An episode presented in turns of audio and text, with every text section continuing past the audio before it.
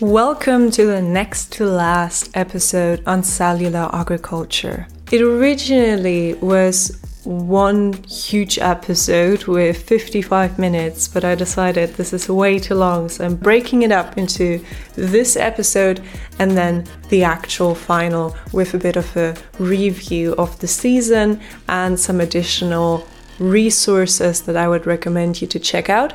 Now, as you may have noticed, I'm trying my best to give you a very diverse perspective, both by featuring people from very different countries and also with different backgrounds.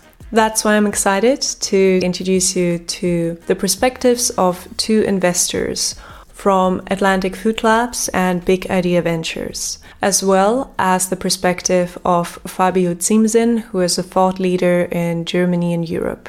These three different interviews have a lot of insights to offer. Let's jump right in. Welcome to the Red to Green podcast on food innovations that are better for the planet and better for you. And I'm your host, Marina Schmidt.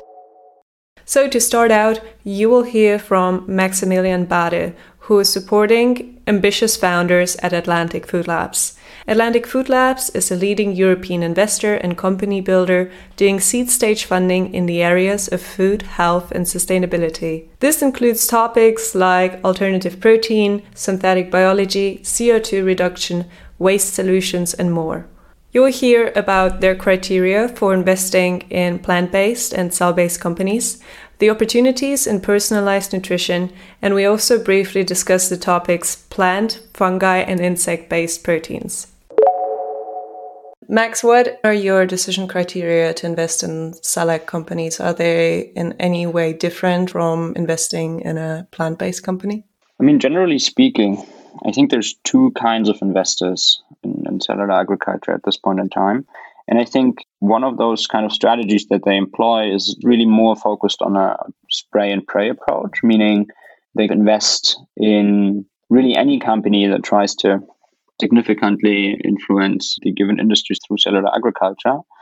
And the reason behind that is that there's such a high level of scientific and technology risk involved that they very openly follow this kind of spray and pray strategy um, because they generally believe in the potential of the market, the mm. technology, but they are still very uncertain which kind of company will eventually win a particular category. And so for us, the strategy is a little bit different. I think we are very selective and very thesis driven. And therefore, we only invest in, for example, one player per category. I think there's a lot of differences in the approaches and criteria that we take when we try to make an investment decision between cell ag and, and plant based companies. First of all, the fundamental difference between the two kind of companies lies in the technology and the intellectual property. Therefore, you really have to kind of dig deeper into the technology with cell ag companies and understand what is really protectable and where can we build clear IP, which for us as a VC is, as you can imagine, one of the most important criteria when we look uh, at a possible investment because clear distinctive IP leads to a lot of value down the road. And in plant based, most innovations are kind of protected by trade secrets and therefore less defensible. And the second differentiator, I think, is the time to market. The companies that really use deep tech and scientific research, such as Meatable, they obviously spend a lot of time in the lab, and therefore their product development cycle is a lot longer. And hence, uh, it will take a lot longer until the end consumer finally gets a product. Whereas plant based companies are most of the time based on a recipe, essentially. And uh, you can get to market a lot quicker, which also enables you to kind of capture user or consumer feedback a lot quicker. And that's valuable in and of itself. And so I would argue 80% of the investment decision is based on the team and the team composition and the impression that we gather from the team. Many times we see great scientists, but great scientists don't necessarily make great entrepreneurs. Another 10% in waiting would probably be allocated to the market opportunity, and the rest really to their intrinsic innovation potential or the technology that they follow. Max, what investments has Atlantic Food Labs made in cell ag companies and why? So we were very early backers of a company called Meatable, which is based in the Netherlands. And the special thing about them is that they use something called pluripotent stem cells um, as part of their process, which essentially um, enables them a controlled differentiation into any kind of cell and into any cell type, which is important because you need muscle and fat cells to eventually um, kind of come up with the, with the, with the right product and with the right structure of the product. And the original IP was actually developed at Cambridge and Stanford University. And the other company that we back is called Legendary Foods. Maybe you've heard of them because I'm very aware of the fact that you already interviewed Britta, um, who, by the way, really enjoyed speaking about Legendary in the process. And she's also a big fan of the podcast. And so Legendary essentially is Europe's first clean dairy company. And they produce real milk proteins like casein and, and whey proteins uh, without a cow. If you build the argument from a portfolio perspective, um, we really consider the whole alternative protein space to be part of our portfolio and to be part of our investment thesis. And then obviously cellular agriculture is just a part of that, right? Or next to plant-based and also next to, to mushroom-based solutions. We've invested in one company, which is called Mushlabs, and they essentially use mycelium cells. So that's the root network of, of a mushroom. So anything that the eye essentially doesn't see, what we eat and consume is, is just the fruiting body but mycelium cells are essentially very nutritious and uh, Mushlabs uses them in a fermentation play to eventually develop meat alternatives. Mm. Yeah, it's interesting to think about how one structures the different products or offerings. Oftentimes, I've seen the market being distinguished in cell ag, in mm-hmm. terms of real animal cells. Then you have the plant based alternatives, then another, let's say, vertical with uh, insect based proteins, and then the fungi. I think I totally agree on the framework that you just laid out. Our thesis is that insects are going to have a very hard time to really be integrated into a Western diet. It's just so dislikable, and, and people just are really grossed out by the fact uh, that they eat yeah. insects. Although most of the insects put into real food products for human consumption, you don't even notice that you're eating an insect, right? But yeah. still, it's just the thought of it. And I think that's going to be a very, very tough thing to crack for most entrepreneurs because this is a real shift in consumer behavior that's very deeply rooted in our psychology also. In order to feed our cows more sustainably, for example, I could totally envision insects to be a feed solution. And lastly, I think mushroom based solutions in, in comparison to, to pure plant based plays are a lot more complex because the fungi as such is kind of its own category and it's still a category that is not really very well understood and researched and so I think that there's a lot of future potential to be captured in this industry. Also, taking into account the positive health effects uh, that are usually associated with mushrooms and have mm-hmm. been associated with mushrooms for thousands of years, especially in the Chinese traditions. And so I really believe that um, we are going to see a lot more companies focused on, on fungi. Yeah. So Isha described three stages of cell ag companies uh, the big visionaries, the B2B companies, and the ecosystem builders. And for those who are more interested in that topic, uh, check out episode 12 of Red to Green. What is your opinion about that? And do you see a fourth tier emerging? Yeah, so I fundamentally agree with the framework that Isha laid out. Uh, you can also see that in our portfolio. So Meatable, for example, would be definitely clustered under the big visionaries. Legendary would kind of be at the intersection of visionaries and B2B. And the same is, is true for, for, for Mushlabs. Within the B2B category, you would want to further distinct that into two kinds of companies. So one of them who eventually becomes like a pure play ingredient provider, simply making ingredients on demand for food companies, for example, and those who kind of follow a uh, platform strategy right? And so they have kind of an internal research pipeline mm-hmm. where they produce a product, but they also give other companies access to that platform and to that research to build new products based on their original design. And that immediately turns into network effect driven businesses, which I think are going to, you know, dominate the B2B realm simply because they become very defendable and they accelerate the overall development of the category. Personally, I'm a very big fan of ecosystem companies um, that kind of enable the whole industry to become more efficient. If you look at technology historically, I think that's a typical development that we've always seen. Most of it started like with a, with a hardware play, and then we saw kind of a hardware applications, we saw platform applications, and we eventually saw software coming along and making everything more efficient. And I think the same is going to be true um, for these industries.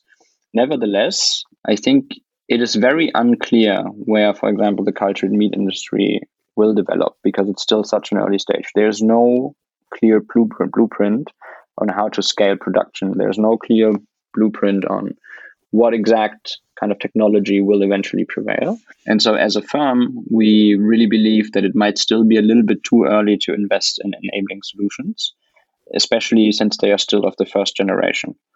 Interesting. What is on the horizon for you with regards to the food industry? Which developments do you find most exciting? If we look at current practices, how we've grown plants, they were always optimized for growth. So you have to, to grow it quicker, you have to grow it bigger. But plants were never really optimized for nutrient preservation and nutrient availability. If you take a closer look at the plant microbiome, so the, the phytobiome, we do understand that this is one of the key levers, for example, to increase nutrient density and availability. And I think there's going to be a lot of companies that try to not only improve the way we, you know, grow plants, but also to really help them become more nutritious and more healthy overall. And I think that's a very interesting kind of space that we that we definitely dive deeper into. And lastly, I believe that circular approaches, for example, reusing food waste, are an amazing solution for our planet.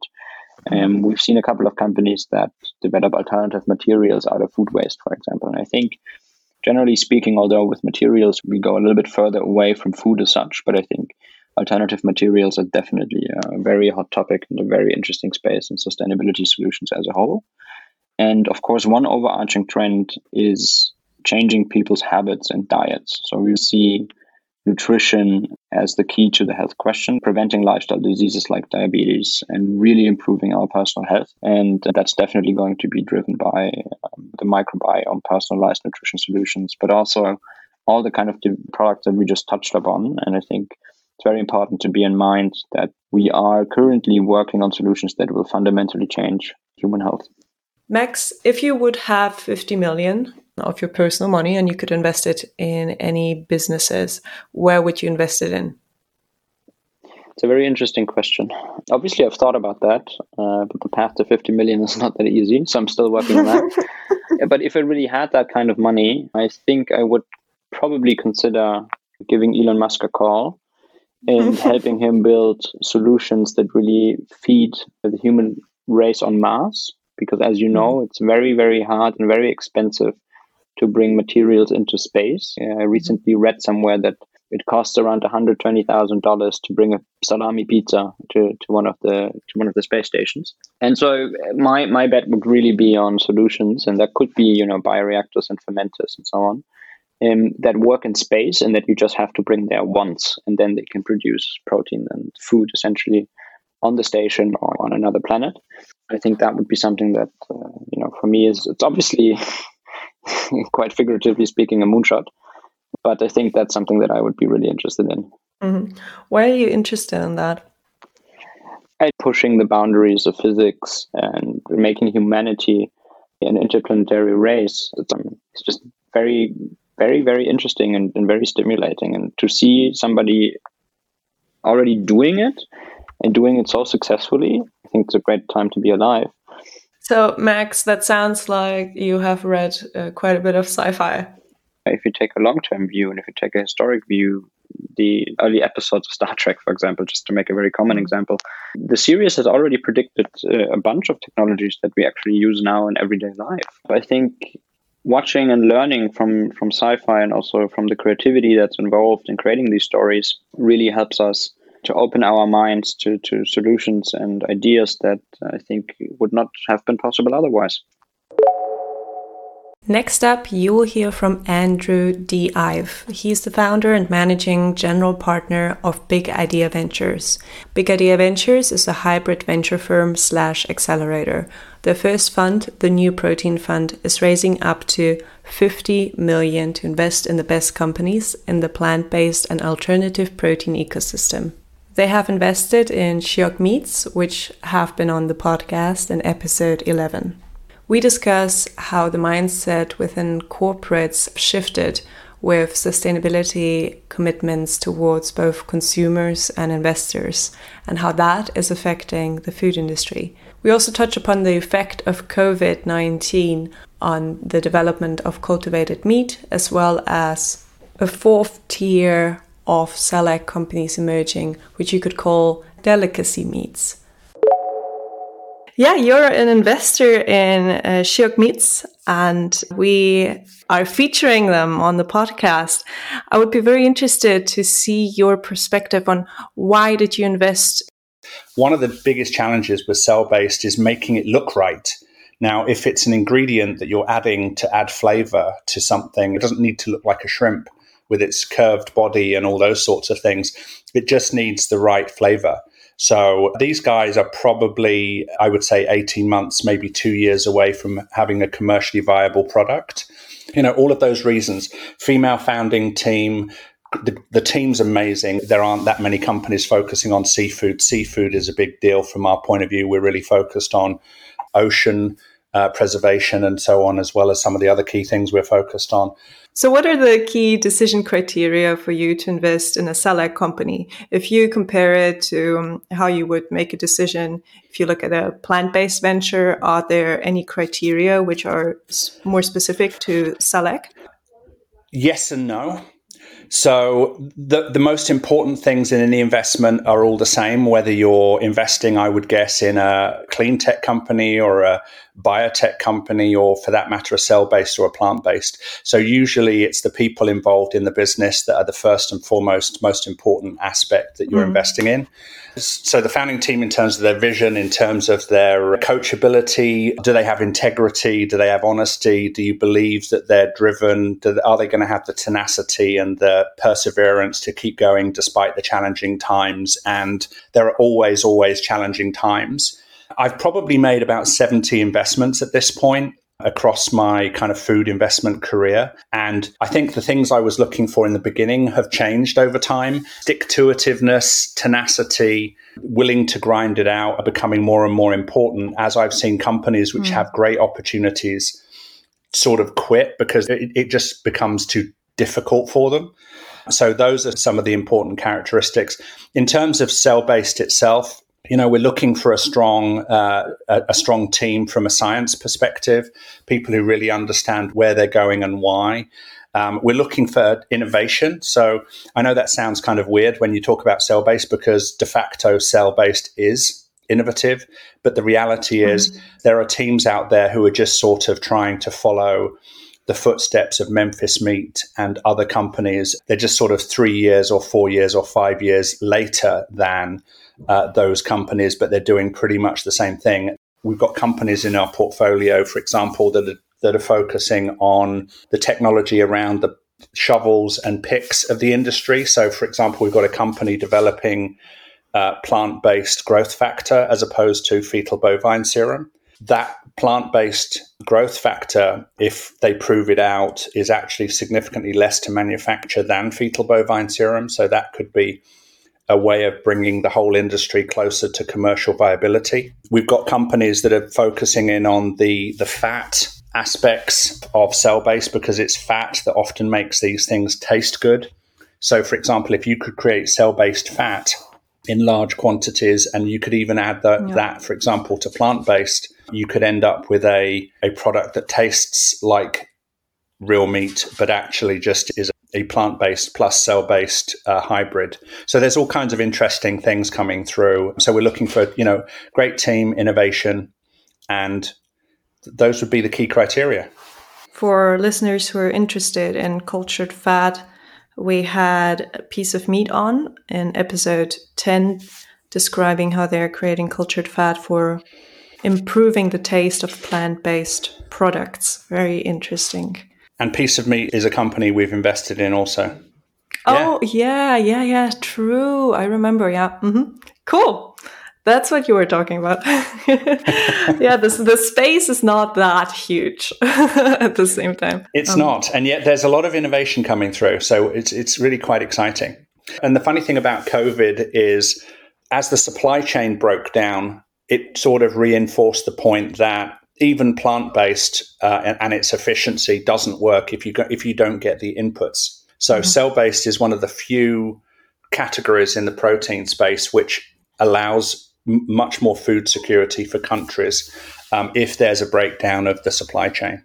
Yeah. So you say that COVID is affecting the development positively. I firmly agree with that. I mean, for example, we have a really good relationship with the Singaporean government and the whole ecosystem uh, of innovation around the food space in Singapore. And I think there's been a, a kind of a, a strong recognition that that cell base will help food security. I also am hearing things from China that China is starting to look a lot more aggressively at cell based as a route to food security and providing protein for its population because you know you don't need the land of traditional meat you don't need the antibiotics you don't need the water you don't need the feed you don't need the wheat pea protein soy that you would use as an input into for example plant based it's much more efficient and it's closed loop or has the potential to be closed loop. So, you know, from that point of view, it's one of the few technologies available that could deliver complete food security. And you are not just focusing on cell ag and plant based with Big Idea Ventures, but I've read that you are creating your second fund called Generation Food, targeting later stage companies for example, in Series A and beyond. What areas do you find particularly interesting? Yeah, what we're seeing across the consumer side of things is that people are voting with their pounds, their dollars, their euros based on the company's approaches to not just the products that they're putting inside the packaging, but the packaging on the outside and their approach to CO2 and so on. So if you look at the reports of most of the large food companies, uh, especially the global food companies, most of them are making strong commitments to their investors and to their customers and consumers that they will significantly reduce their, their CO2 footprint, reduce the plastics in their supply chain, waste, and water usage. Pepsi, for example, pulled down a billion dollars out of the markets in what they called a green bond that they would use to re engineer their core business to reduce plastics in the packaging, reduce water use, and CO2 mm-hmm. footprint. Mm-hmm. Nestle have made announcements publicly about packaging. I think they're dedicating something like a billion to two billion dollars to reduce their packaging, and they've made some really strong commitments by 2025 and 2030 to take plastics out of the the kind of supply chain and the packaging options that they have across a lot of their core products. So, from our point of view, we want to help a lot of the uh, medium sized and larger food companies to meet those commitments. I think part of the challenge, though, is a lot of the folks who are involved in making these decisions about which new packaging, which new uh, technologies that they use are, are often the people who were involved in deciding on the packaging they have today and the technologies mm. they have today. And you're almost asking them to unravel the decisions and the relationships they've made over the last 10, 15, 20 years. Now, unfortunately, there's not going to be a lot of choice about it. So, from our point of view, we've got a team who are running around the world finding the best technologies in, in these, you know, wastewater, plastics, CO2, and bringing those back after investment to these these food companies and encouraging them to take a look at these technologies to help them to meet their commitments.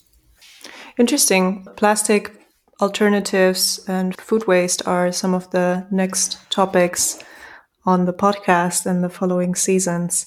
Imagine you could choose companies in underserved areas in markets which are not yet saturated mm-hmm. in which you could invest in, but you haven't really seen much going on. If you could, like, now pick which areas would get more attention, where would you put that brain power? Interesting. It wouldn't necessarily be a specific area because I'm already sort of focusing in on what I think is really important from a climate, mm-hmm. animal welfare, personal health perspective. I think it would be about the people uh, that we're investing in. So, for example, I would really love to put an investment fund together uh, that's focused uh, specifically on female founders. I would like to leverage the entrepreneurial slash investment cycle to to encourage people who are underserved in the entrepreneurial space. If I had, I don't know, fifty million dollars of my own money to invest, I would be trying to back as many female founders as possible Interestingly, something like 50% of the companies we invest in across the plant based and cell based space have female founders and that just sort wow. of works. It, yeah, I know that's kind of crazy, right? It's it works out that way because we're not really focused on gender. We're focusing on the best ideas, and the best ideas happen to be fifty percent female founders and fifty percent male founders. We're gonna have Isha on from New Harvest. She's yeah, actually she's great. Um, she's she's yeah, fabulous. She's, Yes, it will be our 12th episode. And she describes uh, that there are three stages of uh, companies.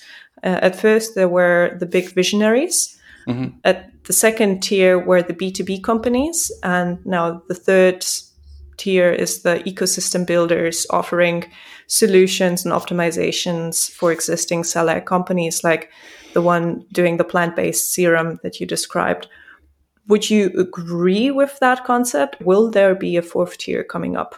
So in all fairness, Isha's way smarter than I am. So if that's what if that's what she said, then she's probably she's probably right. You know, we have companies coming uh, online who are crossing some of the boundaries. They're not exactly cell ag and they're not exactly plant based. They're sort of uh, involved in some interesting technologies around. For example, biofermentation. So, we've got a company hmm. that's building the first vegan honey. And so, I'm not sure that you would necessarily consider it the fourth step of cell base, though. So let me just go back. We're starting to see companies going into the, the kind of a more segmented um, approach. So we're getting companies, for example, that are tackling heritage mm-hmm. meats. We're getting companies that are tackling jamon serrano, which is very specific kind of pork. We've got companies who are focusing in on very fat, rich, marbled meat closer to a kind of a wagyu style. The fourth area would probably be the kind of more difficult to accomplish meat delicacies with a you know high price point that that people aspire to eat on an irregular basis just because of the price point. So cell based is getting more specific and more expensive. Uh, so it's not about a, a meatball, which is what Memphis Meat have spent the last five years or however long developing. It's about developing a very specific product which consumers, you know, prepared to pay a high price for because it's the best of the best. Next up is Fabio Ziemßen, the founder and director of NX Food, the food innovation hub of the wholesaler Metro. NX Food explores new food solutions, for example, for sustainability, food waste, and alternative protein sources. Fabio is also co founder and vice chairman of the board of BalPro, the Association for Alternative Protein Sources. We talk about European consumers, the importance of very clear communication, and what a good cell ag marketing and wholesaler strategy could look like. How would you describe the relationship between cellular agriculture and plant based proteins? The plant based sectors will help us to really support this kind of new technologies and also to yeah, pave their road to the market. And I think in the cultivated uh, products area, the expectations are really high because we are talking still about meat. And if the first products have not the consistency, the texture, and the taste of the normal product, if they are not really meeting the expectations, the consumer expectations, it will be very, very difficult to really place them in the market. And there were so many versions before we see the final Impossible Meat Burger or the Beyond Meat Burger, which is now in place. But this took really some time, and this is uh, what I see in this field as one of the major barriers at the moment. Let's talk about European consumers. How do consumer buying criteria in Europe differ from other countries? The consumers are very, very critical because we have a very, very good culinary landscape in, in Europe. That's, that's maybe also the reason why the ambition to accept ultra processed slash cultivated food is, is a really, really high one. In other countries or uh, in other continents, is more accepted. If I'm talking about the cultivated meat topic, in Singapore is, is really driven by geopolitical aspects. And I can imagine that in, in the European companies, the high class gastronomy will be very open for this kind of topics as the first ones. because we are on the tip of the Maslow pyramid, it will ha- find its market because the people always want to experience new food and new food culinary aspects, as we have seen it also in other product categories.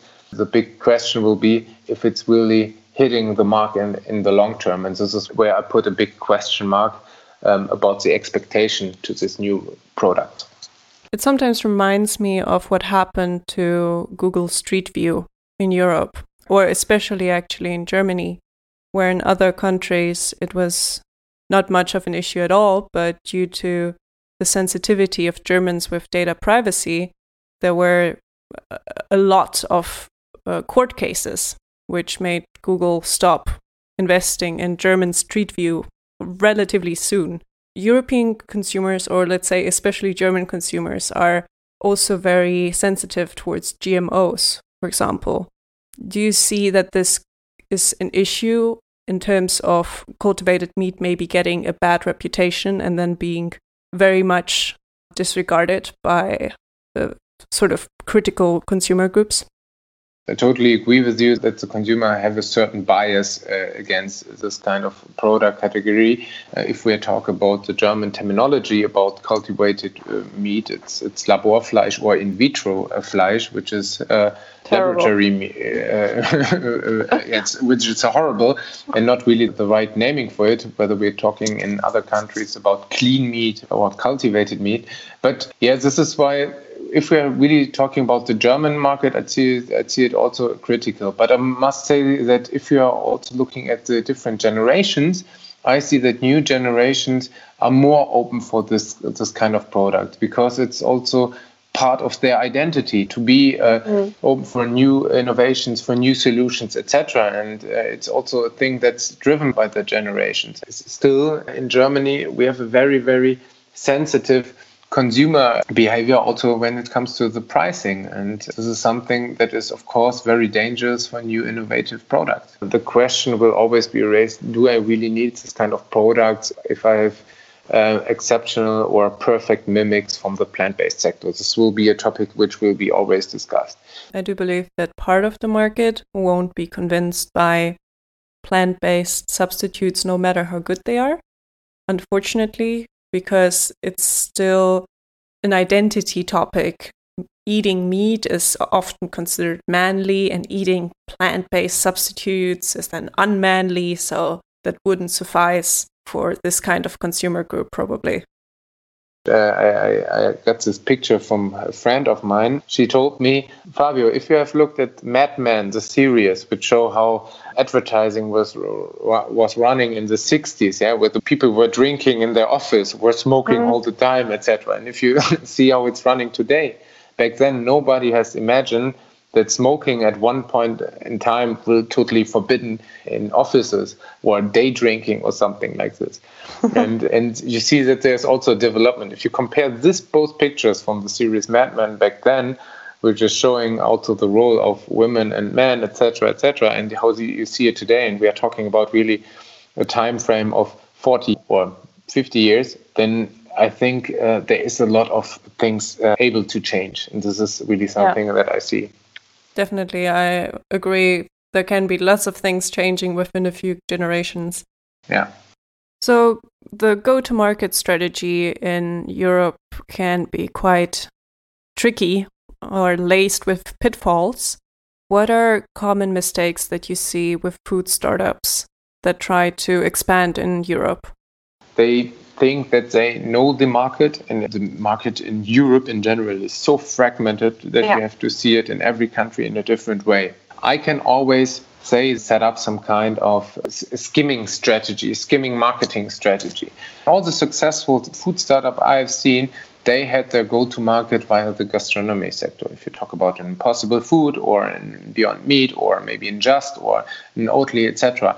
If you're working with chefs together, you have the the really harsh critics there. You have people there that are so critics when it comes to taste, to texture, etc. So if you validate your product with them, you have in the end a very, very good product that, that, is also able to perform at the market. I think the most important thing is really that you create awareness, an image, and a brand, and um, this brand will then create some certain demand by end consumers because they see that the hospitality sector is working with it, and this is also significantly for your quality exposure. The next step is definitely to be part of uh, the retail game or to really build a very, very good distribution infrastructure. What would be your tips to get into retail as a food startup that's already started to work with chefs but now needs to go the second step? I would always say choose your distribution strategy wisely here. So that means, of course, I would try to test every distribution channel. Don't uh, think that your product wouldn't make sense uh, in a discounter or wouldn't make sense in, in a small retail concept, etc. Try to really place it uh, everywhere because this is still part of your validation. If you once have figured out where your best consumers are and where your target group is, then focus on this distribution channel. But I would never uh, start with saying, hey, my product should be just in, in organic stores or something like this, because this is really, really difficult. And the second thing is, if we are starting to sell your products offline, do you need to build up an own community in, uh, your own media, your own fellows and fans uh, online. And if you can leverage them in your offline distribution structure, this is something that's really valuable. If you are starting the offline, but at the moment, especially for this product, are really, really good times because all the retailers, all the distributors, they see the potential in this kind of products. Fabio, if you would have 50 million, in what businesses would you invest it in if it's not limited to food? And you can't invest in your own ventures? Yeah, if I would have 50 million, of course, I would uh, drive some of the alternative protein topics that we just discussed, um, which I find very, very promising. And if I look in general into new technologies, I would also look in the sector of new infrastructure. If we are talking about the customer journey of the future, and especially in the offline world, the point of um, consumption and the point of um, selling, they will totally change. And uh, I would look into the technologies, mainly data driven, artificial intelligence driven. Is there anything you want to shout out, and where can listeners reach you? Listeners can reach me via www.nxfood.com. So this is our uh, website when they want to know more about future of food and food technologies food innovations. And of course, if they are interested in being part of our association, they can also reach us via balpro.de. This was the next to last episode. I'm looking for both a potential co host of the podcast, but also for volunteers or ambassadors who are interested to move our food system into a green state. If you want to get involved in any way, check out red2green.solutions slash get involved. red2green.solutions slash get involved. Or just send me an email. You'll find, as always, interesting links and information in the show notes, as well as all LinkedIn profiles and all websites mentioned. Let's move our food system from harmful to healthy from polluting to sustainable, from red to green.